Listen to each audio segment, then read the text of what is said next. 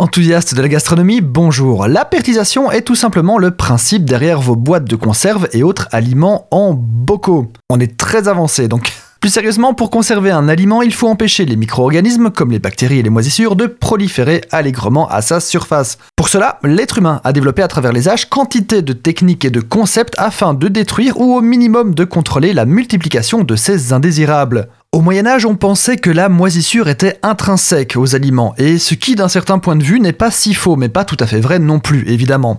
Car si vous parvenez à détruire les micro-organismes d'un produit et que vous les empêchez ensuite d'y retourner, vous pouvez en théorie conserver un aliment pour l'éternité. Et c'est justement le principe de l'apertisation. Si vous portez un produit ou une préparation à une certaine température pendant un certain temps, vous allez tuer les bactéries. En fait, euh, si vous vous arrêtez là, c'est la pasteurisation. Mais si vous pasteurisez dans un contenant étanche, vous tuez les micro-organismes à l'intérieur et l'étanchéité du contenant empêche les bactéries et les moisissures de revenir pour vicier le contenu.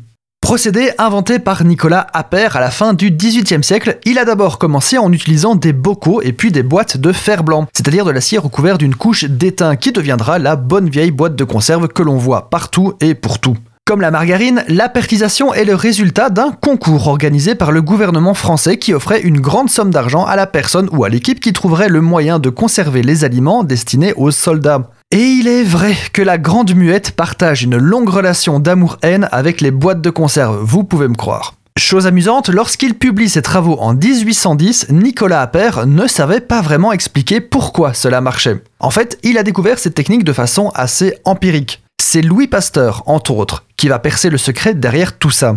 Dans la production industrielle française, 4 légumes représentent les trois quarts des volumes de légumes mis en conserve, avec les haricots verts, les pois, les carottes et les épinards. En France sont consommés par an et par habitant 13 kg de légumes en conserve contre 8 kg pour du surgelé.